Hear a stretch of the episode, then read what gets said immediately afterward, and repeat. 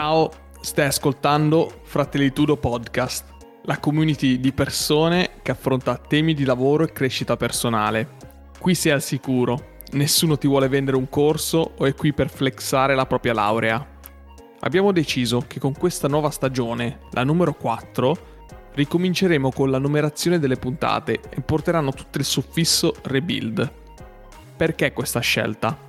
Dopo un anno e mezzo abbiamo modificato il nostro approccio al podcast nella sua interezza, preparazione, registrazione, editing e pertanto ci sembrava la cosa più corretta da fare. Avrai modo di scoprire il Fratellitudo Podcast Rebuild in questa puntata e nelle successive. Quello che stai per ascoltare è l'episodio numero 4 Rebuild, nel quale approfondiremo le ragioni che ci portano al voler dimostrare di essere sempre impegnati nel lavoro e nella vita. Oggi abbiamo un paio di domande per te e ci farebbe piacere se rispondessi sinceramente, almeno con te stesso. Essere preoccupato ti fa sentire una risorsa valida dotata di un'abilità molto richiesta? Ti sei mai indaffarato o caricato di lavoro per il timore di sembrare inutile? Questa iperproduttività ha aumentato o abbassato il tuo status sociale agli occhi degli altri? Beh, qualunque sia la risposta, tranquillo, tranquilla, non sei da solo o da sola. Abbiamo qualcosa di cui discutere con te adesso. Direi di iniziare con qualche cenno storico. Facciamo magari un passo indietro. Nel 1840, per un certo periodo di tempo, è stato considerato appetibile portare a zonzo delle tartarughe lungo le vie di Parigi. Sembra veramente strano. Significava che avevi tempo libero in abbondanza ed era il simbolo del tuo status sociale. Spiega Tony Crabble, uno psicologo del lavoro e autore di Busy, How to Thrive in a World of Too Much. Quindi come andare avanti in un mondo di troppo, ok? Traduzione al volo. Il passeggiatore di tartarughe e il suo aspetto rilassato come tratto della sua personalità, sono una protesta contro una divisione del lavoro che trasforma gli uomini in specialisti. Una protesta che contro l'industriosità scrisse il filosofo e critico Walter Benjamin. Oggi, quello che ti abbiamo appena raccontato, il famoso passeggiatore di tartarughe, non è assolutamente più valido, anzi è stato tutto completamente stravolto. Infatti sembra che oggi lavorare fino a tardi, farsi vedere iperimpegnati permetta di elevare il tuo status sociale. Al contrario, quindi è completamente al contrario di quello che faceva il passeggiatore di tartarughe, cioè che si trovava senza niente da fare. Quindi analizziamo a questo punto lo status sociale nella prima parte nell'ambito lavorativo e poi passiamo alla vita privata, anche se questa cosa sembrerebbe non centrare, in realtà è strettamente collegata. L'esempio del passeggiatore di tartarughe ci permette veramente di capire che oggi questa è una cosa che non può assolutamente esistere. Un tempo nel 1600, 1700 o comunque in quegli anni lì una persona che non faceva nulla apparteneva veramente a uno status sociale elevato. Oggi, nel momento in cui registriamo, è dicembre 2021, magari tu starai ascoltando questa puntata nel 2023, 2025, non lo so però quello che stiamo riscontrando e quello che penso che anche tu stia riscontrando è che nell'ambito lavorativo, soprattutto nell'ambito lavorativo, devi sempre dimostrare agli altri, al tuo capo, ma anche a te stesso, di essere sempre impegnato. Quante volte ti hanno fatto la battuta uscendo dall'ufficio alle sei e mezza di sera? Eh, ma cosa stai facendo il part time? Quante volte ti è capitata una battuta del genere? Oppure quante volte vieni giudicato perché magari rispetto al solito non riesci a lavorare tante ore come magari fa una persona più fresca, più giovane, oppure um, come facevi un mese prima o come facevi all'inizio di quando hai iniziato a lavorare in questa azienda.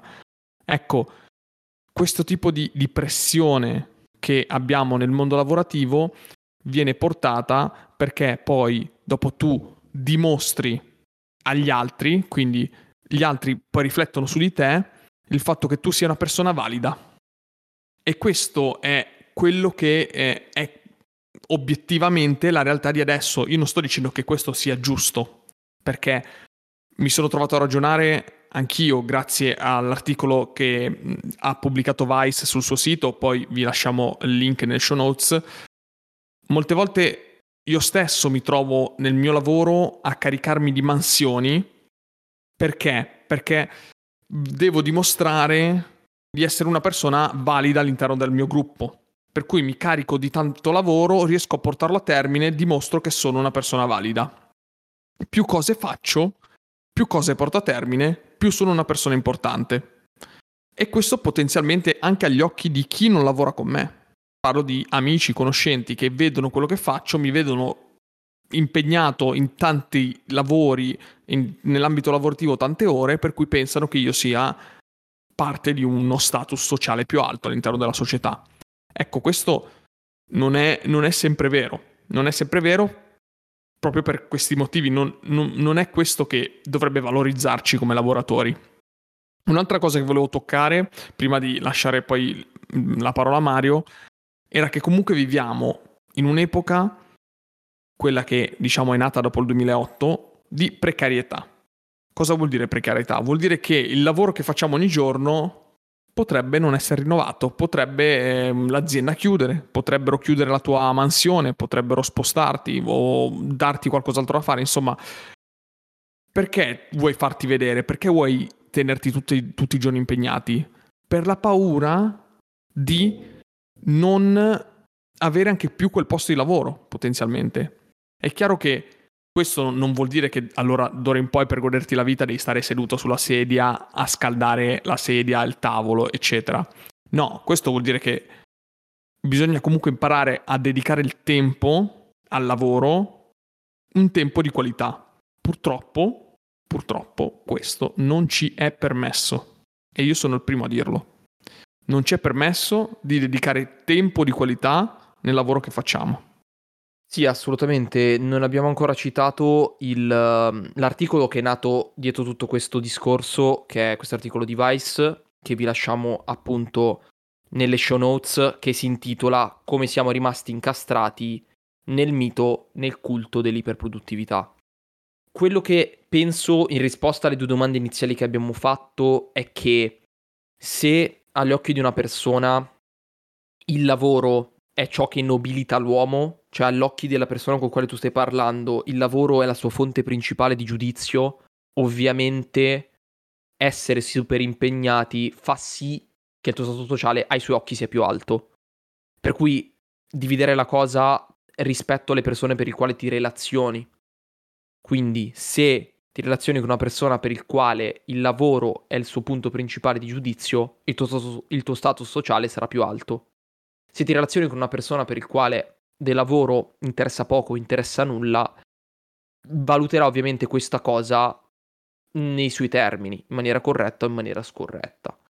Come diceva Anto, questa parte è fondamentale, cioè non c'è un giusto o uno sbagliato di questa cosa, ma c'è soltanto un ragionamento dietro che vogliamo fare, un ragionamento che vogliamo fare con te.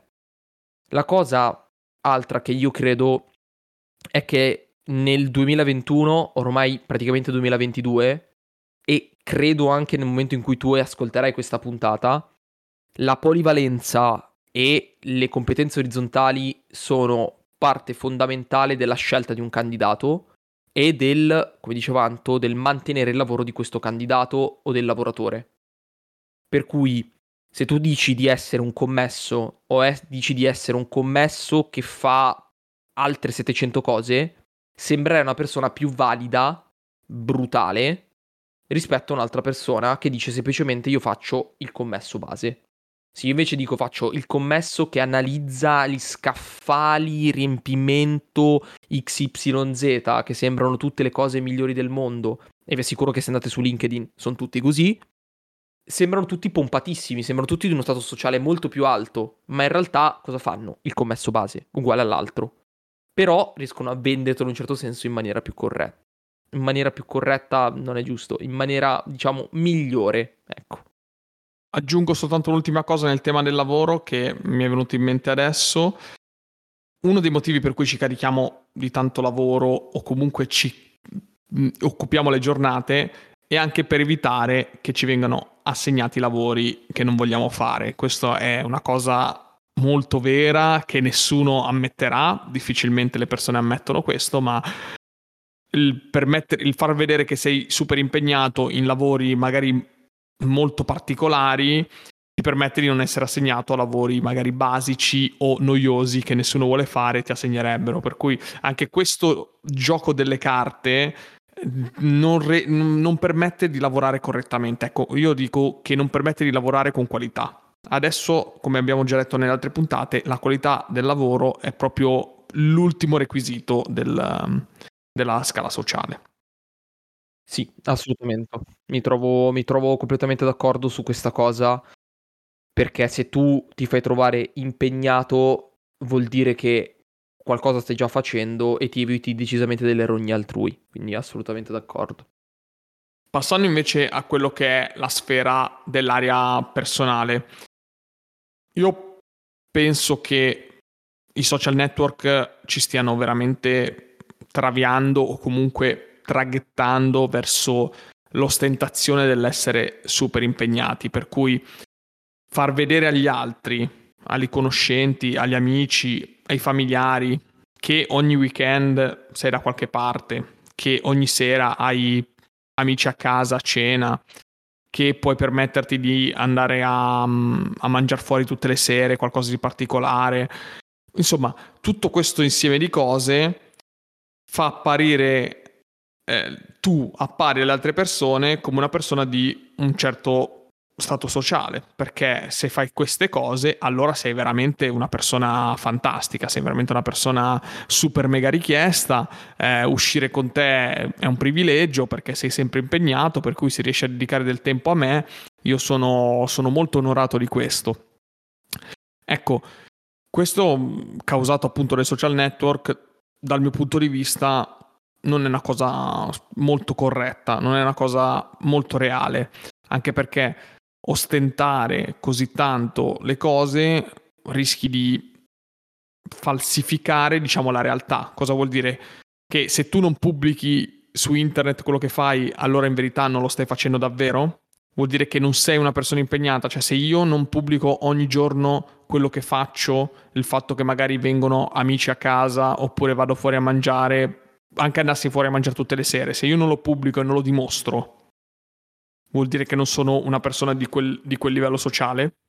Come funziona adesso? Ai tempi, come abbiamo detto all'inizio, le persone che ricoprivano uno stato sociale alto, elevato, di certo non erano quelle che andavano tutti i weekend in giro a destra e a sinistra. Molte volte penso che l'abbiamo visto anche in letteratura, quelle storie che sappiamo dei, dei vari imperatori, vari re, eccetera, eh, la nobiltà era quella che aveva la villa gigantesca, se ne stava in casa tutto il giorno in pantofole e prendeva il tè. Prendere il tè era una cosa, fare la pausa del tè ogni giorno era una cosa super mega nobile. Adesso questa, questa realtà è totalmente scardinata, cioè non possiamo neanche più pensare a una cosa del genere. Se tu dovessi mettere su Instagram che ogni giorno fai la pausa del tè, ti prenderebbero come un, una persona assolutamente priva di, di ogni tipo di, di, stimolo, di status sociale all'interno della società, appunto. E il tutto questo genera anche un sentimento di mh, mm, sentirsi un po' in colpa, no? Quante volte ti senti in colpa perché non, non, non usi il tuo tempo, perché non, non, esci il pomeriggio, perché il weekend non vai a visitare quella città, oppure perché non vai a quell'evento che assolutamente devi andare. Quando penso bisogna un pochettino riscoprire anche la lentezza del, del godersi anche un po' la vita in tranquillità. E io sono il primo a dirlo, eh, che sono anche il primo che cerca sempre di tenersi molto occupato con le cose da fare. Ecco, questo articolo sicuramente mi ha aiutato eh, e ragionare in questo podcast mi, mi, sta aiutando molto a capire anche quelle che sono effettivamente le cose importanti nella vita. Sì, io mi ricollego appunto a quello che diceva Anto in ultima battuta per il semplice fatto del sentirsi in colpa. Ne abbiamo già parlato in questo podcast e durante le live. Se non sei mai passato, ti invito a passare. Eh, facciamo live tutti i martedì sera su Twitch, eh, Twitch TV slash Ario underscore e ci trovi praticamente dappertutto. Quindi se hai bisogno di informazioni, fratellitudo.com è il go. ne abbiamo parlato spesso di questa cosa, che è il risvolto della medaglia del, della crescita personale. Siamo io e Anto molto patiti di crescita personale e questa cosa del dover sempre produrre, dover essere sempre occupati, dover ottimizzare il tempo al 100% ovviamente è completamente in controtendenza con quello che stiamo dicendo, cioè il tenersi sempre occupati, l'ottimizzare sempre il tempo non è per forza una cosa corretta. Ed è una delle cose che ti insegna in realtà la crescita personale, perché il tuo tempo è limitato. Avendo del tempo limitato non vuoi vivere con i rimpianti. Se non vuoi vivere con i rimpianti devi ottimizzare il tuo tempo al 100%. E in realtà per vivere la vita bisogna rallentare un attimo, respirare, godersi il momento. E quindi questa era sicuramente una delle motivazioni. Quello che voglio analizzare come mia risposta è la motivazione che sta dietro questo volersi tenere ultra occupati. Una di queste appunto può essere il voler ottimizzare del tempo, la seconda di questa può essere attu- assolutamente l'evitarsi anche in ambito personale come in ambito lavorativo delle sbatti in termine tecnico, delle cose che non vuoi fare e quindi hai la scusa del dire sono super impegnato. La scusa del dire no guarda stasera non esco perché domani devo andare a lavoro. No guarda stasera sono proprio pieno così, esco tardi da lavoro, non, non, ci, non ci sto dentro. E in realtà ti sei caricato di questo lavoro in più per evitarti qualcosa che non volevi fare. Quante volte c'è la cena da zia la domenica e tu è il tuo weekend, vuoi startene a casa tua a farti i cavoli tuoi e dici eh no, no zia, guarda, domenica mattina devo andare a lavoro, non posso venire a pranzo, mi spiace. E in realtà ti sei magari preso un compito in più che non ti toccava semplicemente per evitarti questa cosa. Quindi il mio ragionamento sta più nel capire qual è la motivazione che sta dietro questo, questo essere super impegnati e poi legarlo ovviamente aumenta o meno il tuo stato sociale? Ma infatti la conclusione di tutto questo ragionamento è l'ultima domanda che ti abbiamo fatto all'inizio. Alla fine di tutto, darsi da fare, farsi vedere impegnati, permette davvero di elevare il nostro status sociale? Allora, io mi trovo molto in linea con quello che poi è scritto nell'articolo, che ti consiglio di andare a leggere. E infatti sottolinea che dipende dal punto di partenza. Se tu fai parte di una classe sociale media, diciamo operaia, se non sei un manager, quindi, se non sei una persona che comanda altre persone, farti vedere super impegnato, soprattutto a lavoro, non, non, corrisponde a un riconoscimento sociale perché molte volte hai comunque uno stipendio medio, nella media, medio-basso oppure nella media, e darti tanto da fare non, non dà un riscontro di, in termini economici. Viceversa, quando fai parte di un ceto sociale alto, quindi già sei un manager, sei un titolare di un'azienda, sei una persona che occupa un gradino della società alta, allora lì farti vedere che sei super occupato, super impegnato, eleva ancora di più la tua posizione. E questo è un piccolo paradosso, ma è la realtà. Quante volte vediamo i nostri amici operai o comunque facendo parte del nostro ceto medio, super indaffarati, ma poi la loro, la loro diciamo, posizione sociale non cambia. Ecco, è qui che viene a scontrarsi la realtà dei fatti. Io invece mi trovo in contrasto, cioè completamente al contrario, ma perché credo di avere una visione completamente diversa. Come dicevo prima, all'occhio di un recruiter, se tu fai il commesso base o il commesso che sa anche riempire gli scaffali o che ti sa vendere bene la sua mansione perché è manager del bastone delle pulizie, comparirai ai suoi occhi, nonostante il livello identico, lo stipendio identico e quello che vuoi, comparirai migliore rispetto al candidato numero uno che fa semplicemente il, um, lo scaffalista base, ok? Il commesso base. E questa cosa invece è il contrario rispetto al famoso colletto bianco che è il manager che per me come obiettivo deve mettere i piedi sulla scrivania, cioè il suo obiettivo, il suo lavoro è la responsabilità ed è il non fare nulla, perché ha già fatto la sua gavetta, non ha bisogno di vendersi in nessun tipo di modo, l'unica cosa che deve fare è mettere i piedi sulla scrivania. E questo è come per me ragiona il mondo e come è la visione lavorativa. Ed è per quello che secondo me mi trovo in contrasto. Mi sembra strano vedere un manager iper impegnato, eccetera, eccetera, che fa 2000 cose perché obiettivamente non ne ha bisogno. Cioè, è inutile che un manager si comporta come un operaio base perché obiettivamente non è la sua posizione. E invece vedere un operaio che si spacca il culo in un certo senso, che fa molte più cose, molte più per stare dietro, eccetera, eccetera, mi sembra molto più normale. Che poi normalità, giusto o sbagliato che sia, però questo, questo era il punto. Quindi secondo me è abbastanza in contrasto. Non ti resta che farci sapere tu cosa ne pensi, che stai ascoltando questa puntata e queste domande sicuramente te le stai ponendo se sei arrivato fin qui. Per cui ti ringrazio per aver ascoltato l'episodio numero 4 del Fratellitudo Podcast Rebuild. Trovi tutte le informazioni che ti servono al sito fratellitudo.com. Puoi ascoltare le puntate su tutte le piattaforme audio attualmente in commercio, Spotify, Apple Podcast, Google Podcast, Anchor, eccetera, eccetera, eccetera. Siamo anche su Instagram, basta cercare Fratellitudo, siamo gli unici presenti. Ci puoi seguire, segui le nostre storie, così rimani aggiornato su tutte le novità e sugli articoli che pubblichiamo e anche su questi sondaggi che lanciamo ogni tanto. Grazie davvero e adesso concludiamo la puntata con i consigli della settimana, sempre molto richiesti. Io consiglio la serie TV animata di Zero Calcare su Netflix che si chiama Strappare lungo i bordi. È una serie TV davvero interessante perché non conoscevo il personaggio, sinceramente, Sapevo fosse un fumettista, ma non avevo idea di che cosa trattasse. Mi è piaciuto molto perché parla di temi attuali della società, molto in linea anche con quello che noi parliamo nel podcast, e um, usa un tono molto cinico, e per cui io mi ci ritrovo parecchio, parecchio nel, in, tut, in, parecchi ragionamenti che fa, soprattutto nelle vicende che racconta uh, in, questa, in questa serie. Non vi spoilerò nulla, vi consiglio di vederla perché tanto durano 15 minuti le puntate, sono 5-6 puntate da 15 minuti, la finite veramente in meno di un'ora, la finite tutta.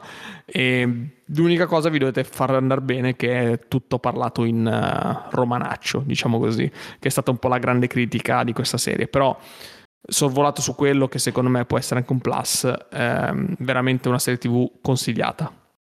Sì, io sono d'accordo sul plus perché il romano, soprattutto in ambito comico e cinico, mi fa scassare, quindi assolutamente un plus. Il mio consiglio invece di questa settimana, visto che ormai siamo sotto Natale, siamo nel periodo natalizio, è redbubble.com.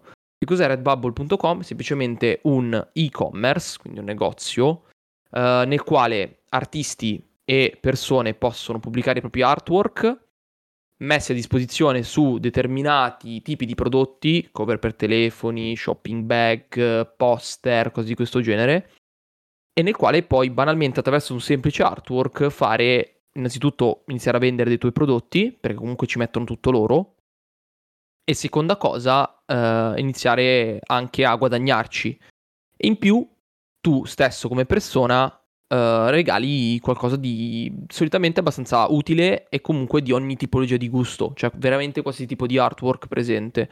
Quindi straconsigliato, la shipping non è velocissima, per cui vi direi stringete un po' i tempi, perché ovviamente non è Amazon, non potete aspettarvi che vi consegni il giorno dopo. Grazie mille di essere stato con noi, un saluto da Antonio. E un saluto da Mario.